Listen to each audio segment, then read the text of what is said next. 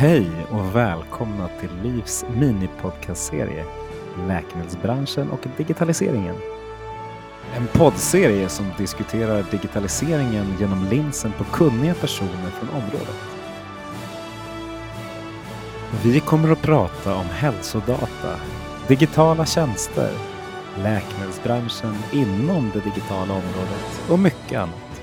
Jag heter Magnus Lejelöw och arbetar för LIF med bland annat digitalisering och dagen till ära har jag två kunniga och trevliga personer från läkemedelsindustrin med omnejd skulle man kunna säga med mig. Denna gång Mia Tillgren från Abvi och Jesper Olsson från Tamro. Varmt välkomna! Tack så mycket! Tack så mycket!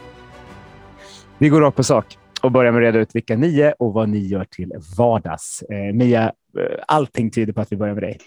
Tack för det. Eh, jag jobbar till vardags på Abvi och där ansvarar jag för Market Access-avdelningen.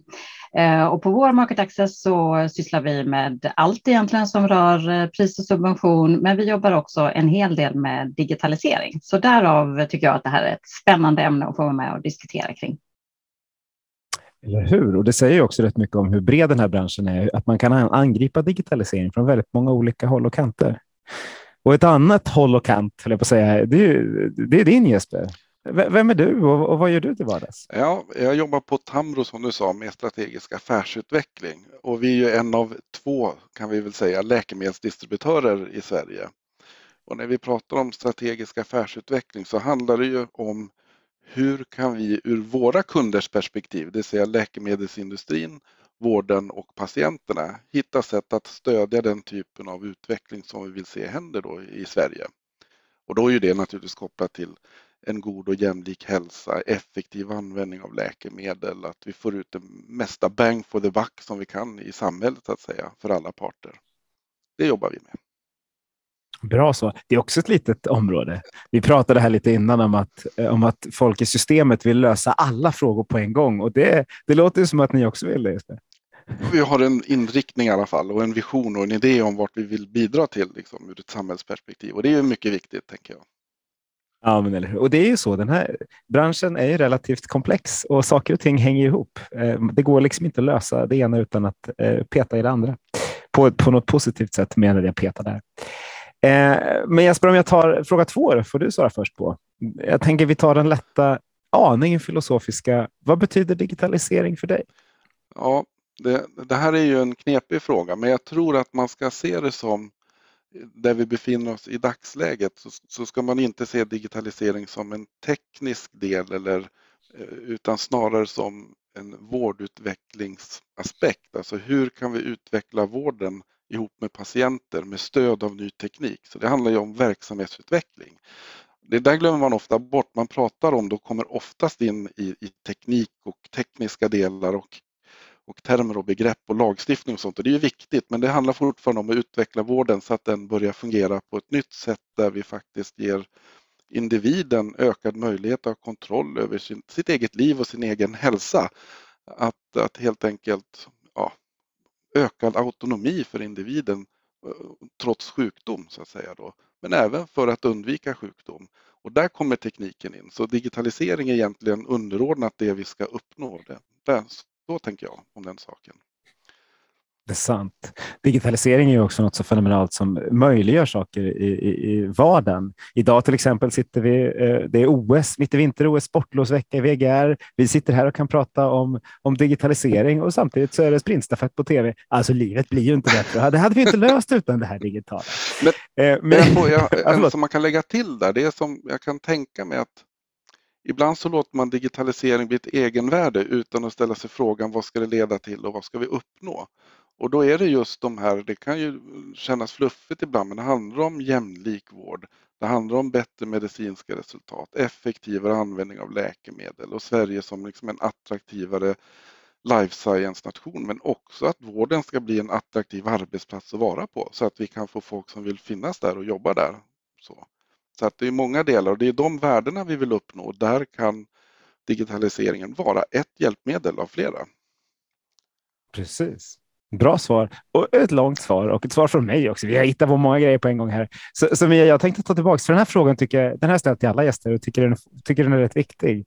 Eh, eller jätteviktig. Vad betyder digitalisering för dig? Mm. Jag skulle nog vilja fortsätta där Jesper var inne och, och tangerade just det här med jämlik vård. Och när jag tänker jämlik vård så tänker inte jag att det ska vara alla ska ha samma lösning, utan jag tänker på det här individbaserade och personcentrerade.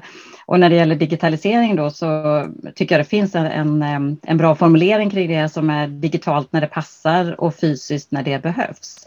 Och det är, där tycker jag digitalisering kan vara en, en oerhört viktig väg framåt. Att det, man kan hitta lösningar som fungerar för olika patienter på olika sätt. Men det kan också då hjälpa till i vården och, och vi har sett många sådana exempel när de här e-hälsolösningarna faktiskt möjliggör att man kan ta bort en del av de vanliga besöken i vården men patienten får ändå kontroll över sin sjukdom och en mycket bättre livssituation och bättre livskvalitet också. Och allt det här då kan ske, liksom, både behandlingen och rådgivning och så vidare, hemma i hemmets lugna vrå. Eh, och det ser vi ju för både som företag men jag, även jag som individ att det måste vara en stor fördel om vi kan också avlasta vården på det sättet framåt. Så jag ser digitalisering som en, en stor möjlighet för eh, att vi ska få till den här hållbara sjukvården i framtiden också. Mm. Eh, ni på Abbey var ju lite pionjärer vad det gäller det här med tjänster kopplade till läkemedel, kanske inte kopplade till läkemedel, utan tjänster som hjälper patienter på det digitala området när ni gjorde ett, ett stort projekt tillsammans med Telia. Eh, jag jobbade på ett annat företag då och tittade ju liksom avundsvärt på er och såg hur ni gjorde någonting tillsammans med vården. Kan du inte berätta lite mer om det? Om det går att berätta lite mer. Ja, kort, en, en summering. Nej, du får ta långt också. Jag tänkte mest för ja, absolut. Nej, men en, en kort summering är ju att, att man såg ett eh, behov för den, en patientgrupp då inom inflammatorisk tarmsjukdom som behöver ganska ofta lämna prov eh, och det är inte så smidigt för de här patienterna eftersom det ofta är unga patienter, de kan gå i skolan eller vara yrkesverksamma. Och så skulle man åka in på labb och, och lämna ett prov eh, då ganska frekvent.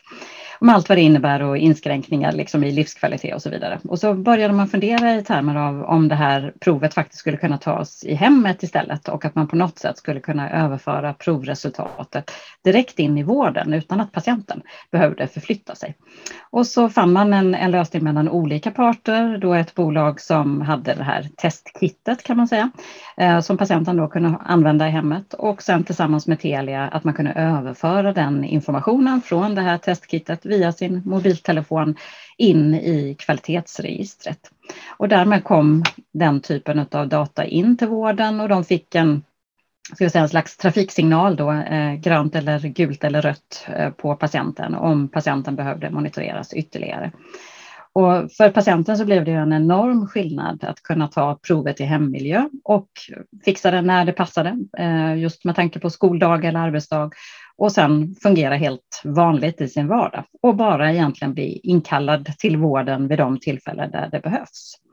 Så en, en väldigt enkel teknisk lösning egentligen, men som har fått en enorm eh, påverkan till det positiva då, för de patienter som har börjat använda den. Och det här låter ju väldigt enkelt nu då när jag beskriver det, men, men det har ju tagit en, en stund att genomföra. Det har ju varit en mängd med hinder givetvis på vägen, men otroligt häftigt och roligt när man ser konsekvensen av det och att det kan liksom påverka livet till det väldigt mycket bättre för de patienter som, som lever med den sjukdomen. Om vi går på utmaningar, och det är alltid lite roligt. Eh, vilka var de största utmaningarna? Och, och framförallt ni som eh, ni som läkemedelsföretag kommer ju lite från sidan med liksom ett, eh, någon slags eh, annat syfte från början. Vad, kan du inte berätta hur, hur var er roll och vad var de stora utmaningarna generellt för projektet? Eller hur, kände, hur, hur mottogs ni snarare? Jag tror till en början så fanns det säkert en, en stor eh, liksom skepsis kring att ja, handlar det bara då om de patienter som står på vårt läkemedel som vi har inom det här området. Men det är inte fallet, utan vi var måna om att det här är en lösning som ska kunna användas av alla patienter eh, inom det här fältet och eh, just därför att vi, vi är ute efter att försöka driva eh, fokus på vårdkvaliteten och att patienten ska ta sig till sitt behandlingsmål och nå sitt behandlingsresultat som man har satt upp tillsammans med sin behandlade läkare. Eh, det är oavhängigt då egentligen vår, eh, vår produkt i det här fallet. Det kan stå en annan produkt också. Och det tror jag var många som var lite förvånad över en början. Varför gör ni det? Då, då liksom driver ni ju någonting för alla andras skull. Men där ligger vår tror jag, vår kärna i det här, att vi är på riktigt fokuserade faktiskt att försöka kunna vara med och, och dra vårt strå till stacken för en förbättrad vårdkvalitet också för de här patienterna.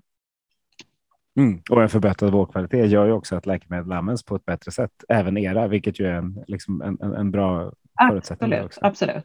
Men det var väl ett av så att säga, jag säga, den här lite ja, förvåningen och kanske en viss misstänksamhet. Hur ska det? Och sen kommer vi in på alla de tekniska delarna såklart också, eh, hur det ska fungera och hur ska vi kunna vara säkra på att, att det fungerar och att data kommer in som det ska och så vidare.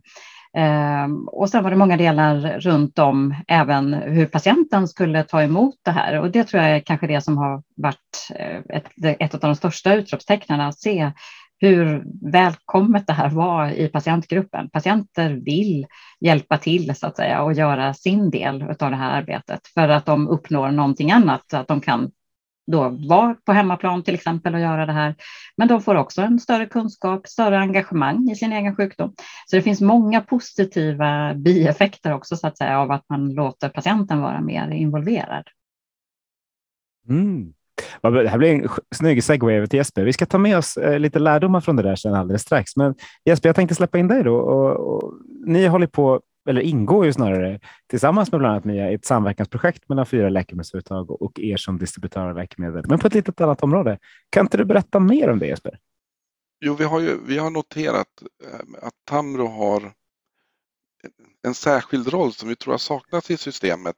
Där, där vi, kan sam, vi har en egen roll som handlar om att distribuera läkemedel som inte inkräktar på läkemedelsbolagens roll att tillverka och tillhandahålla eller på apotekens roll att möjligen sälja eller på vårdens roll att använda läkemedel. Och I och med att vi sitter där mitt emellan och försöker hjälpa alla de här parterna att få till en bra läkemedelsanvändning utifrån det vi kan och med förtroende från alla parter så har vi sett att det finns en roll här där vi kan hjälpa till som en, som en intermediär och få till samarbeten som behövs för att vi ska få ett ekosystem att börja fungera ihop. Och utifrån det så började Johanna och jag, min kollega, att klura kring vad skulle vi kunna göra och då noterade vi att just på området egenmonitorering så fanns det mycket som kunde göras och där vi såg att läkemedelsindustrin kan ge ett stort bidrag med sin know-how om, om behandlingar, om biverkningar och åtgärder men där de inte riktigt kommer till bordet för att de blir utestängda just för att de råkar tillhöra industrin. Och då sa vi låt oss försöka få ihop det här nu i, i, i ett paket där vi är en intermediär. Och med det då så lägger vi in att låt oss försöka agera som en mötesordnare och fixa arenor där man faktiskt kan träffas mellan parterna. Låt oss ta rollen som medlare. Eh, det är så man brukar ha när det är parter som har svårt att pratas vid. Då sätter man in en tredje part som är medlare med liksom uppdraget att låt oss jobba med att hitta ett gemensamt mål som alla kan ställa sig bakom och tycker är önskvärt. Och just på området egenmonitorering som Mia just då berättade om så är det, så är det lätt att hitta infallsvinklar där det blir bra för alla parter. Det är svårt att säga nej helt enkelt för det är, det är sådana stora fördelar både för patienten, vården och samhället. Men naturligtvis även för industrin. Och sen så har vi då sett att i den intermediära rollen utöver mötesordnare och medlare ligger att vara mäklare. Alltså någon behöver någonstans i förlängningen hjälpa till att få upp avtal mellan parterna som skapar en struktur för samarbetet. Det är ju inte konstigare än att ja, men om du ska köpa ett hus eller så, så är det ju inte, då är det ju inte den som äger huset eller köper huset som själv är mäklare utan man har ju faktiskt en tredje part även där som ser till att alla känner sig trygga i att man inte blir lurad. Då, då. Och den sista delen som vi har som vi ser är nödvändig i vår intermediära roll, det är faktiskt att trycka på så att det händer och vara motor för utvecklingen, se till att eh, arbetet går framåt. Så, så, så, så det är det som vi har sett att vi kan hjälpa till med. Och det vi gör i vårt gemensamma arbete skulle jag säga är, är just de här fyra sakerna. Ett, hur kan vi se till att patienter i cancervården faktiskt får tillgång till egen monitorering? och att vården faktiskt kan nyttiggöra det ihop med patienterna. Och, och nummer två, det handlar om att skapa en lärandearena där alla parter tillsammans kan träffas och prata om hur kan vi bidra till det gemensamma målet. Och den tredje delen handlar om att när vi väl i framtiden börjar få data, hur kan läkemedelsindustrin bidra till att den blir aktuell och jämförbar och ändamålsenligt tillgänglig för alla parter? Vad kan man göra där? Och den sista delen handlar om hur kan vi skapa en avtalsstruktur som faktiskt uppmuntrar och hjälper den här typen av samarbete framåt? Så det är egentligen de fyra delarna vi försöker hitta nya vägar fram i tillsammans med läkemedelsindustrin. Och vi har just startat och det är naturligtvis välkommet för alla som är intresserade att liksom räcka upp handen och säga men det här verkar spännande, vi vill vara med så, så får vi väl ta ett sådant samtal då. då. Men, men det är i korta drag det vi försöker göra. Egentligen då uppmuntra att vi får till egenmonitorering i cancervården utan att för den sakens skull, precis som jag inledde med, prata om teknik. Så hur kan vi göra det här utan att satsa på specifika tekniska lösningar, det vill säga vara teknikneutrala. Och då handlar det om kunskapsbidrag i form av ja, inte vet jag, standards eller specifikationer som kan användas i regionernas system för egenmonitorering oavsett vad de nu har för system. Spännande. Eh, nu vet jag lite om projektet, så jag, eh, eh, liksom, jag spelar med, men jag tycker att det är väldigt spännande oavsett. För jag gillar framförallt ansatsen att försöka samla företag och jag tänkte jag slänger, eller framförallt jag gillar hela ansatsen. Eh, Mia, du som är, ni som är ett av företagen som är med här, hur, hur funkar det att, att samverka, inte bara tillsammans med Jesper, men tillsammans med, med de andra bolagen och försöka lösa liksom, de gemensamma eh problemen kring, eller utmaningar kring patienters välbefinnande? Jag tycker det fungerar väldigt, väldigt väl och jag tror att vi har alla i, i industrin över åren liksom lärt oss att hitta ett förhållningssätt att vi, vi har ju många delar som förenar oss och gemensamma utmaningar och där vi absolut har möjlighet att samverka. Sen är vi självklart ibland i en annan situation konkurrenter på en, en, en och samma marknad. Men det är liksom två separata delar och jag tycker att vi har blivit allt bättre på att hantera det och att vi verkligen kan hjälpas åt och driva de här frågorna som också handlar om att sätta Sverige på kartan i världen och att sätta svenska patienter i fokus. Och det intresset delar vi ju oavsett vilket bolag eller vilken organisation vi arbetar för. Och jag tycker det, det är liksom en häftig resa att vara med på när vi ser att vi kan faktiskt sätta den ansatsen först eh, och gemensamt verka för det. Och sen tror jag att allt det andra kommer liksom ge sig allt eftersom. Och, och var och en blir framgångsrik sen med sitt eh, eget också tack vare att vi faktiskt jobbar över gränser. Och det gäller då inte bara mellan oss i läkemedelsindustrin utan det gäller till exempel med med Jesper och hans kollegor på Tamro. Det kan vara andra konstellationer, teknikföretag och så vidare. Men att öppna upp och tänka över vad är, vad är målet och vad är syftet för oss alla? Vad är det vi vill uppnå? Och då tror jag att vi ganska enkelt kan samverka faktiskt. Mm. Du ska alldeles efter komma in, komma in Jesper. Eh, Daniel Forslund sa i en annan podd som jag leder att nu under pandemin så har vi börjat samverka på riktigt. Det är som att vi faktiskt kan, kan rida lite på den vågen och, och göra någonting extra bra av, av det här som har varit liksom ett, ett annorlunda, annorlunda par år med massa negativa saker. Men vi kan ta med oss något positivt. Det här tycker jag känns som en sån sak. Jesper, du viftar som en galning där borta. Vad har du på hjärtat? Ja, men jag, jag tänker just på området egenmonitorering har det också senaste ett och ett halvt åren, eller ja, det har ju hänt länge, men så har det skett en utveckling som är intressant som, som ju innebär regionerna nu börjar upphandla system för egenmonitorering. Så har det inte riktigt varit förut, vilket medför att de i ett upphandlingsbeslut så har de också bestämt sig för att ta ansvar för implementering, integrationer, eh, långsiktig drift och den typen av, av delar. Då, då. Men och det här jobbet sker ju idag kopplat till nära vård som oftast just nu ändå har sitt fokus på hur kan vi stärka primärvården och volympatienterna med egenmonitorering och då är det ju KOL, astma, hjärtsvikt och den typen av sjukdomar. Men i ett nästa steg kommer vi ställa sig frågan, men hur kan vi med hjälp av de system som vi nu har köpt också stärka den högspecialiserade vården med hjälp av egenmonitorering? Och då kommer man in i ett väldigt spännande skede då där det finns anledning för läkemedelsbolagen att fundera kring, finns det anledning för oss att utveckla kompletterande strategier till våra gamla strategier? Det som Mia och Abbe har gjort är helt fantastiskt med att liksom få in IBD Home. Frågan är hur lång tid till kommer man kunna arbeta med den typen av tekniska lösningar och få in det i regionerna utan att de säger ja fast det här ska in i det system som vi har upphandlat. Vi kan inte sitta med en massa olika särsystem och speciallösningar för olika delar. Det blir knepigt för oss. Så vad händer då om vi hamnar i den situationen? Där ser vi att många regioner rör sig mot att de vill ha system som ska hantera allt. Stockholm har ju lagt en annan strategi om du då har pratat med Daniel där de säger ja, ja, fast vi ska ha ett interoperabelt system som kan ta in vilka moduler som helst. Så här har de lite olika strategier, men den här utvecklingen gör att man behöver fundera kring hur kan läkemedelsindustrin bidra på nya sätt och hitta nya hävstänger för sin kunskap och sina behov. Sant. Och det här visar också på hur, hur ni har utvecklats i det här projektet Jesper. För när i början när ni pratade så pratade ni om ett system och nu pratar ni om flera system som skulle, eller att det är systemoberoende. Och det säger rätt mycket om att man behöver förstå en del och man behöver förstå vem som gör vad och vilka roller som finns.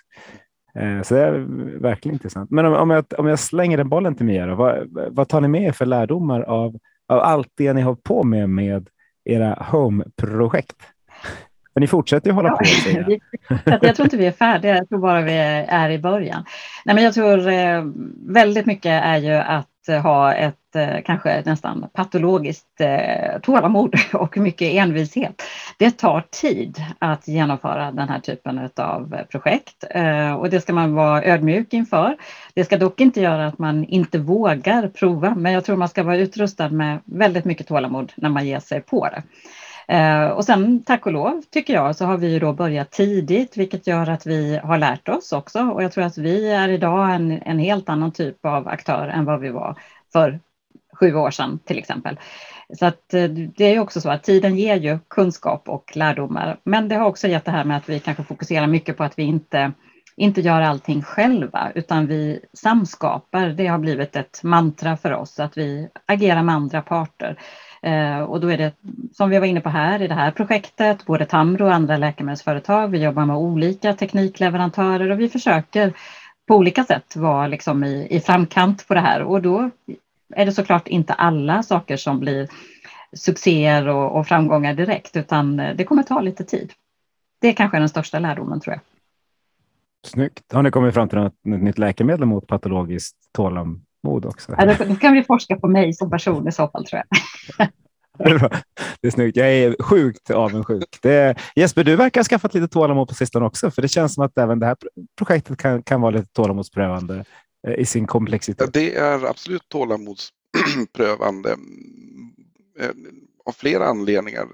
Dels därför att det är ett utforskande gemensamt arbete där vi faktiskt Eh, Eh, har en gemensam inriktning men vi vet ju inte riktigt exakt hur det ska gå till och det ställer ju krav på, som ni förstår, på avtalen där våra avtalsjurister gärna vill att varenda liten millimeter ska vara utstakad och det är ju egentligen att låsa in sig i en utveckling som vi inte riktigt vet att den ska bli. Då, då. Så det är ju en, en utmaning vi har haft. Den andra är att som ni kan förstå att jobba inte bara med fyra läkemedelsbolag, även, även Tamro är ju med som en jämställd part och alla har ju sina egna viljor och, och det blir väldigt mycket jobb med att samordna minsta lilla ord och formulering och det tar enormt mycket tid kan man säga. Men det är ju det som man får betala för samverkan. Då måste man spela på alla aktörers villkor och vara villig att lägga in den resursen, först då kommer vi framåt och kan hitta nya sätt att göra det effektivare. Så det är liksom en del av resan, också en del av värdet. För i det där 90 gritty slipandet som man gör så börjar man ju också skapa gemensamma mentala modeller av hur vi ser på saker och ting. Och då kommer det bara gå lättare och lättare framöver. Men som sagt, det är resurskrävande att hålla ihop, så kan man väl uttrycka sig. Ja. Ja, det bra. Eh, en annan sak som jag är lite imponerad av. Det är, eh, ni tillhör Föringskoncernen eh, Jesper och Mia, ni tillhör en global eh, koncern och det gör ju de andra bolagen också här. Hur, hur har det gått att diskutera?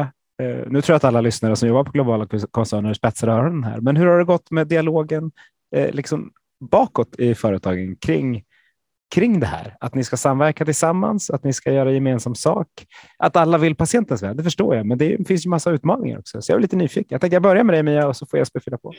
Nej, men jag tror eh, när det gäller generellt så är det väl så att Sverige, trots att vi är ett litet land, så ligger vi ju väldigt långt fram när det gäller just det här med digitalisering. Och, och där försöker vi väl kanske Eh, vara lite tuffa internt också, att eh, driva på det. Att vi, ska vi lyckas med det och ska vi liksom dra nytta av att Sverige har eh, eller är en marknad där eh, svenskarna är ju generellt sett liksom ett uppkopplat och datorvant folk. Vi har gjort eh, undersökningar tidigare, både tillsammans med Tamro och PVC och andra aktörer, där vi har tittat på det här eh, patienters och befolkningens vilja så att, säga, att dela med sig data, både generera och dela data, så ser vi att Sverige har ju en enorm möjlighet.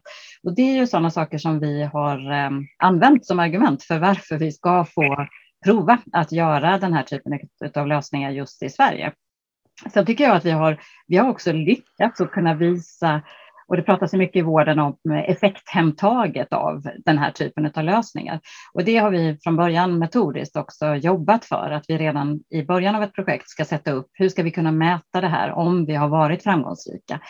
Och det har vi lyckats göra. Och, och, det är klart att får man den typen av underlag, då blir det också lättare att gå vidare i nästa projekt och få möjlighet att eh, göra en ny Eh, testversion av någonting annat. Eh, till exempel i IBD Home-projektet så kunde vi se att efter två år så hade vi lyckats halvera de akuta sjukhusinläggningarna för den patientgruppen som var med i projektet. Och det är ju riktigt bra resultat.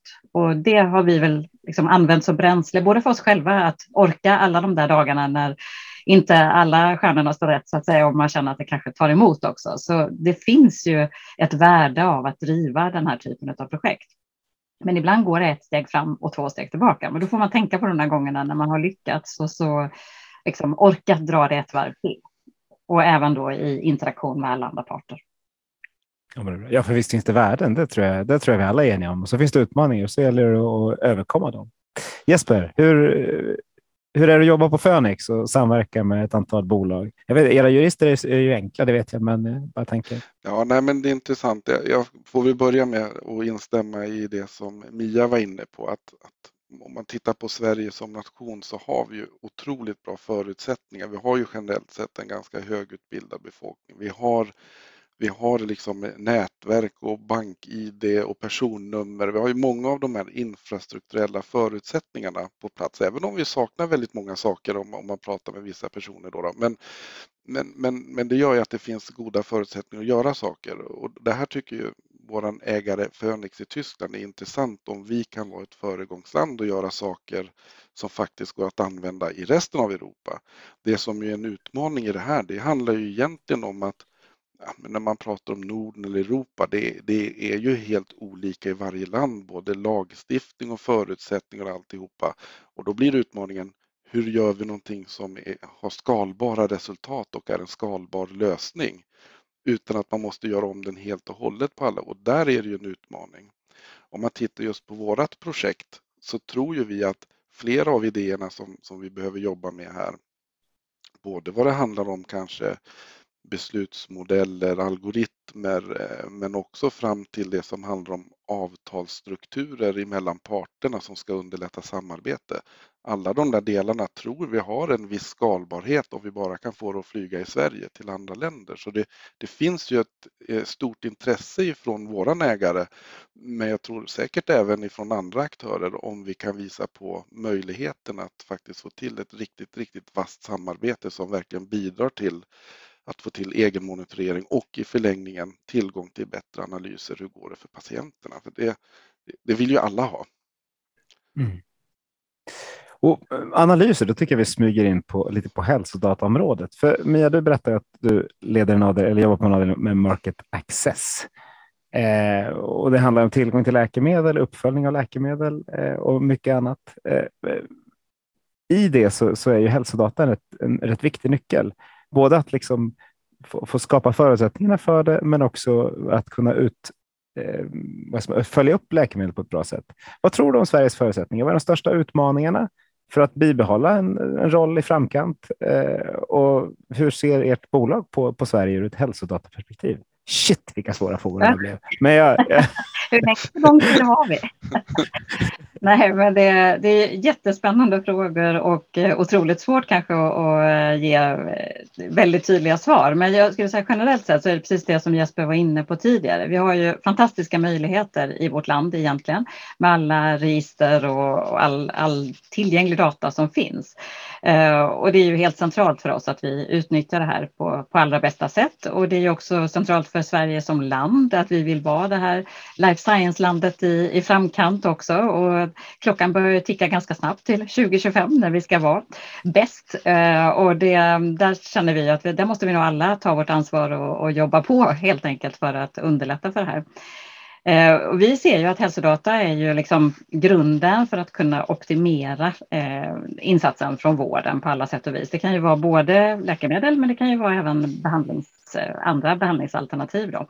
Men det är det som är grunden i allt på något vis för att vi ska få patienten att nå fram till sina behandlingsmål och, och sen också i, om vi tittar på samhällsperspektivet, att vi ska kunna hushålla med begränsade resurser och få ut mesta möjliga både vård, hälsa och livskvalitet egentligen för, eh, för svensk befolkning här. Och då gäller det att, att verkligen göra vårt bästa i att utnyttja den här datan. Så det är mycket utmaningar men samtidigt också eh, väldigt, väldigt bra position som Sverige har egentligen om vi bara lyckas komma över de där hindren som gör att vi inte, inte tar tillvara allt som vi faktiskt kanske borde kunna göra. Mm. Därför det är väl lite så att vi skulle kunna ta tillvara på lite mer, tänker jag, än vad, vad vi gör nu, automatisera lite mer. Absolut. Men får vi ja, se. Och också kanske tänka eh, ett sidospår här kanske, men det är också det här hur vi ser på att patienten själv är med och samlar in data också. För det var ganska intressant när vi, vi gjorde den här undersökningen för några år sedan tillsammans med, med Tamro, PVC och, och Telia och så vidare, att patienterna vill ju, så det är inte där hindret sitter. Men, men hur ska vi liksom hitta vägarna fram för att ta tillvara den datan som patienten genererar själv också. Mm. Men Jesper, då får du två lättare. Ja. Eh, ett, kan du definiera hälsodata? Eh, och två, var sitter hindret som vi har pratat om? Ja, det var precis det jag skulle be dig göra. Kan du berätta vad du menar med hälsodata, Magnus? Det var... jag... Men jag hann först. ja, ja. Jag, jag tänkte, jag, jag tänker så här att ofta när man pratar om hälsodata så verkar folk ha väldigt olika bilder av det. Jag vet några jag pratat med, de tänker bara på det som du har i din springklocka liksom, och steg och sånt där. Andra oftast då av professionell karaktär, då tänker man framförallt på det som vi har i våra journaler och det som vi har i våra, möjligen då i kvalitetsregister eller motsvarande. Då. Men, men och när vi tittar på på hur myndigheterna ser på hälsodata och hur man ofta ser, då är det ju det som inryms under PDL. Man har inte riktigt gett utrymme för den data som patienten själv kan fånga oavsett om det är med klockan eller svara på frågor eller på andra sätt och hur den ska kunna bli en aktiv del av, av eh, läkemedelsförsörjningssystemet, det vill säga kopplat till TLV. Vad ställer de för krav på, på data som patienten själv har fångat för att det ska vara en del i deras utvärderingar? Eller kopplat till tidig introduktion av läkemedel och LVs krav på för, liksom, uppföljning. Och den diskussionen har jag inte riktigt sett, i alla fall inte i form av utredningar eller uppdrag till myndigheter och så, utan det är fortfarande i min bild och jag kan ha fel, att det är fokus på det som finns i journalen och hur får vi ut det och hur kan vi få in det i någon sorts databas så vi kan tugga igenom AI runt om saken och så. Medan det vi pratar om nu, själva patientdelen, den är lite i skymundan faktiskt, tänker jag. Mm. Och hade du frågat mig så hade jag sagt att det finns vårddata och så finns det hälsodata och hälsodata är när man slår ihop det som patienten rapporterar och det som du har vidare med klockan och så där tillsammans med vårddata. Men jag tror inte att vi är där. Jag tror precis som det. Jag tycker du definierar väldigt bra på vad vi gör, men jag skulle vilja säga att när jag pratar hälsodata så vill jag prata om även det som, som patienten rapporterar. För annars blir det liksom inte en, en, en, den bilden, hela bilden av patienten och det är lite tråkigt. Jag kan bara instämma att det blir inte alls mm. lika bra. Men då där skulle jag vilja trycka på att jag tänker att den delen vi saknar mest är ju patienternas egen del och där man ju ganska snabbt också kan bidra med utveckling i den faktiska vården här och nu. Liksom. En annan sak är det som finns i journalerna när vi börjar prata om det. Då landar man ganska snabbt i lagstiftning, standards, interoperabilitet, hur ska det överföras och så blir det strukturella problem. Och sen så om vi bara hade den här datan skulle vi kunna göra fantastiska saker om bara staten kunde ändra på lagstiftningen. Men man kan ställa sig frågan kring då när vi kommer till patientdatadelen, så hur kan vi bidra till att den blir bättre? Steg ett är det ju att se till att det faktiskt finns egen monitorering och sätt för patienten att bidra med data det finns ju inte riktigt fullt ut. Ja visst, det börjar komma i primärvården nu och det är en, en viktig del, men det räcker ju inte. Därav, hur kan vi se till att få in bättre patientrapporterad data eller underlag i den högspecialiserade vården och framförallt hur kan vi se till att den här underlagen används både för individens egen vård men också för att förstå populationer med patienters vård och då både på kliniken så att kliniken kan bli bättre på att förstå hur duktig den är och vad den ska prioritera, men också då i nästa steg för analyser på nationell nivå. Och då landar man ju förstås i den här utmaningen med lagstiftning och korskörning av data och alltihopa där. Men det finns jättemycket man kan göra som förbättrar vården redan innan man hamnar där, bara genom att få igång användningen av egenmonitorering, till exempel i cancervården. Absolut. För att ta ett exempel. Ja. Eh, på tal om då svenska patienter, eh, Mia, vad tror du är de stora skillnaderna för, för patienterna i Sverige, säg 2040? När här, liksom, om, om 15-20 år, vad, vad, hur, hur behandlas vi och bemöts vi som patienter i Sverige? Jag tror att vi kan vara eniga om att vi, kommer, alltså vi har jobb kvar att göra för att säkerställa att Sverige ska ligga i framkant och att svenska patienter ska ha tillgång till eh, nya innovativa behandlingar även 2030. Ehm, och då, det vi hoppas på är att vi ska se mer av den här personcentrerade vården och för att koppla det tillsammans med liksom dagens tema, då, det digifysiska till exempel, och att det blir det här som vi var inne på eh, initialt. Att, att jämlik vård kanske är just att den blir anpassad efter dig som individ, inte att den görs på exakt lika sätt för alla. Eh, där hoppas vi och tror att vi har kommit längre att vi har liksom tagit tillvara den viljan som, som svenska patienter uppvisar också av att vara med och, och faktiskt generera data till exempel. Det är, är vår mm. förhoppning att vi ska landa i. Skönt. Jesper, tror, tror, du samma sak? Jag tror inte annat. Nej, jag tror, jag tror i princip samma sak faktiskt. Men jag, jag satt och tänkte på att det vi vill ha det är en ökad jämlikhet i tillgång och resultat. Och för att få det så behöver vi motiverade olikheter i vårdens genomförande. Liksom. Mm. men, men, nej, men jag tror också på egentligen framförallt att individen och patienten kommer att stärkas egentligen på alla fronter. Alltifrån då prevention, att förebygga sjukdom överhuvudtaget, till att undvika att man blir sjukare om man väl har fått en sjukdom, till att vi får en, en liksom mer patientcentrerad vård i själva behandlingen och i efterbeloppet.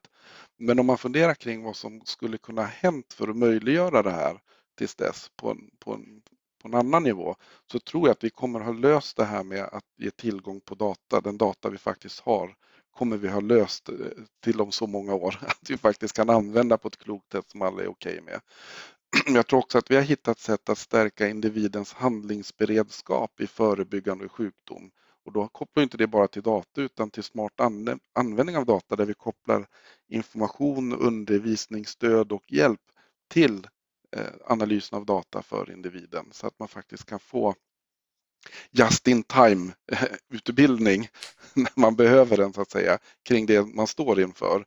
Eh, så där då, då eh, på någon form av nivå. Men jag tror också att man kan tänka sig att om vi tänker digitalisering brett så kommer vi nog se att tillgången på högspecialiserad kompetens världen över kommer kunna användas mycket effektivare. Ni vet, vi har ju det här klassiska exemplet med röntgenbilder som tolkas som det nu är i Australien och i Uppsala. Och det är. Ja, men det är bara början. Det där kommer vi naturligtvis att se på allt fler områden. Sådär. Och sen satt jag och funderade lite grann. Jag hörde en föreläsare en gång som pratade om hur vården har utvecklats. Han sa ungefär så här, ja, Förr i tiden då pratade man om patienterna när man stod runt sängen där i ronden och, och sen började man prata till patienterna. Men nu, nu pratar vi med patienterna och här tror jag skiftet är att ja, men det är inte vården som pratar om till och med, det är patienten som kommer att prata med vården.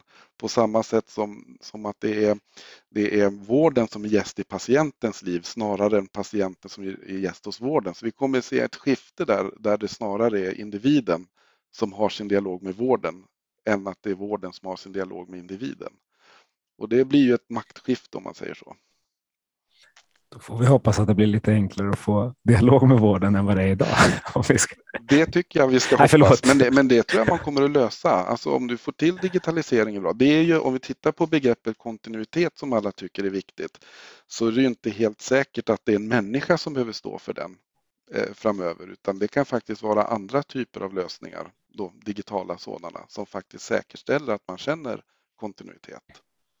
Mm. Och det tycker jag vi har sett i de projekt vi har gjort, just det här att, att genom att patienten blir mer delaktig, eh, samskapar liksom i sin egen vård, så den där ökade informationen ger ju en ökad kunskap hos individen och det ger också ett ökat engagemang och det tror jag är en del av de effekter vi har sett i, i de projekt. Att det är inte bara så att man rent eh, liksom, livskvalitetmässigt upplever att det är en fördel att man är mer delaktig, men det ger också resultat. Så utfallet blir faktiskt bättre.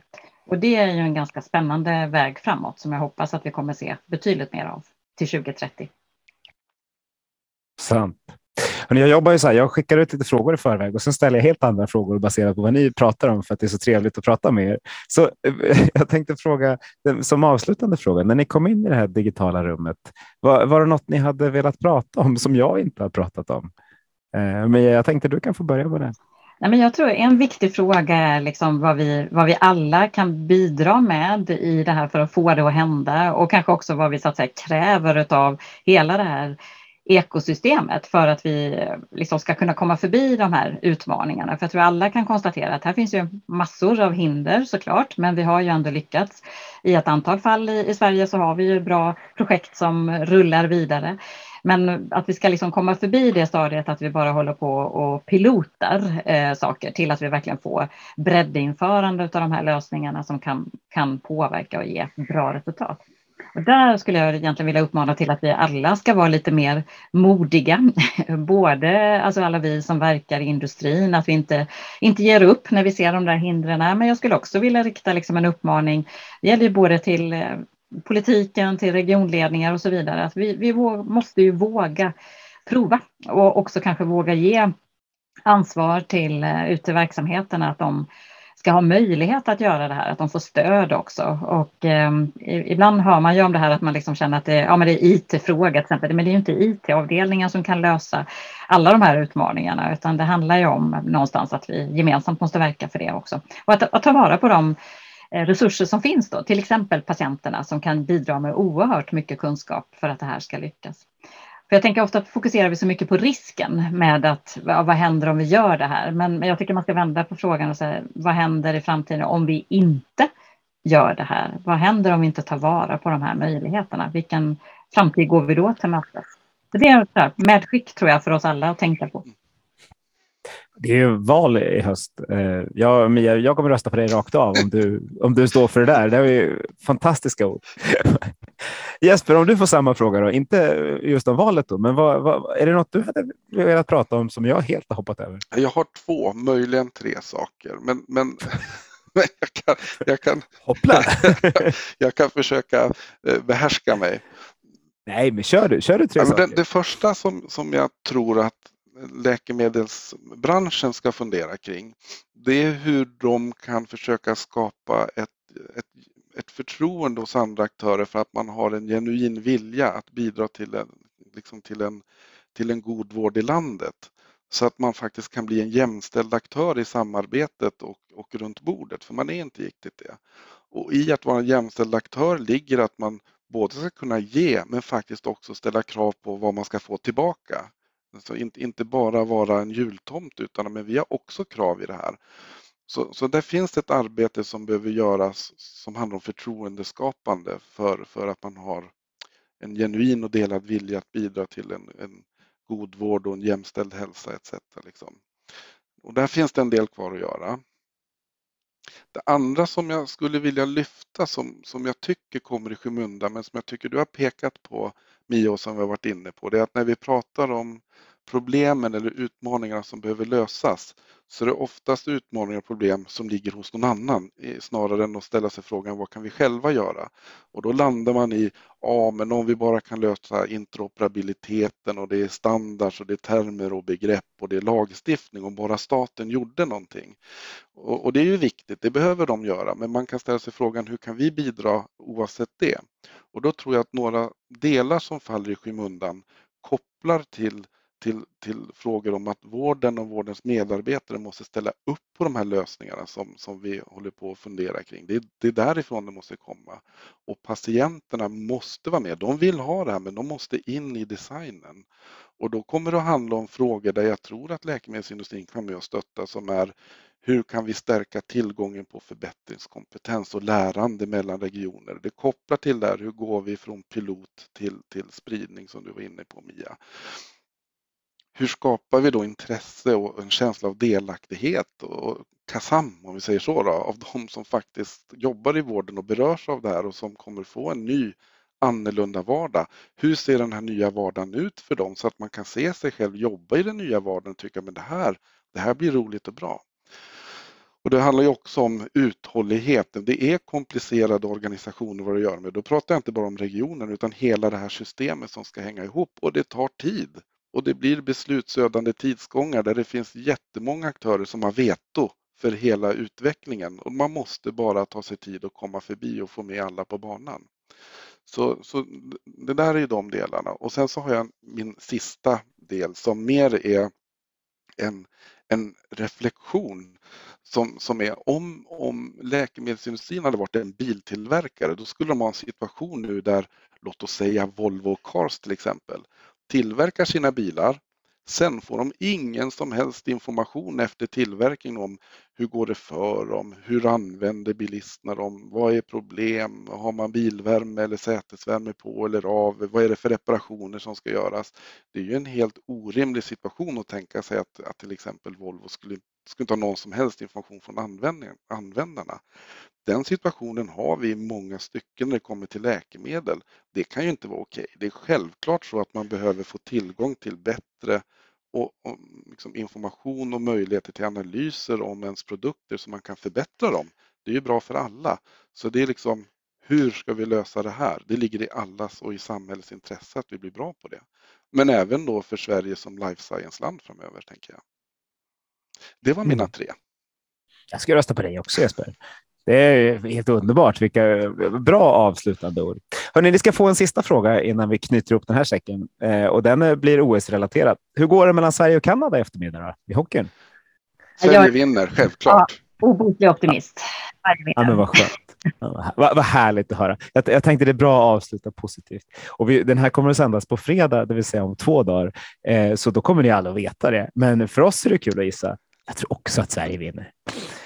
Eh, tack så hemskt mycket Mia och Jesper för att ni var med i Livs digitaliseringspodcast och belyste ett antal olika perspektiv om hur, hur läkemedelsindustrin eh, med liksom hangarounds, höll jag på att säga, kan bidra till svensk hälso och sjukvård på det digitala området och på ett, även på de analoga områdena. Eh, det ska bli kul att höra diskussionen efteråt. Eh, de tre, fyra första avsnitten har varit väldigt populära. Jag hoppas att det här femte liksom blir kronan på verket, eh, så, som det alltid blir med det sista avsnittet.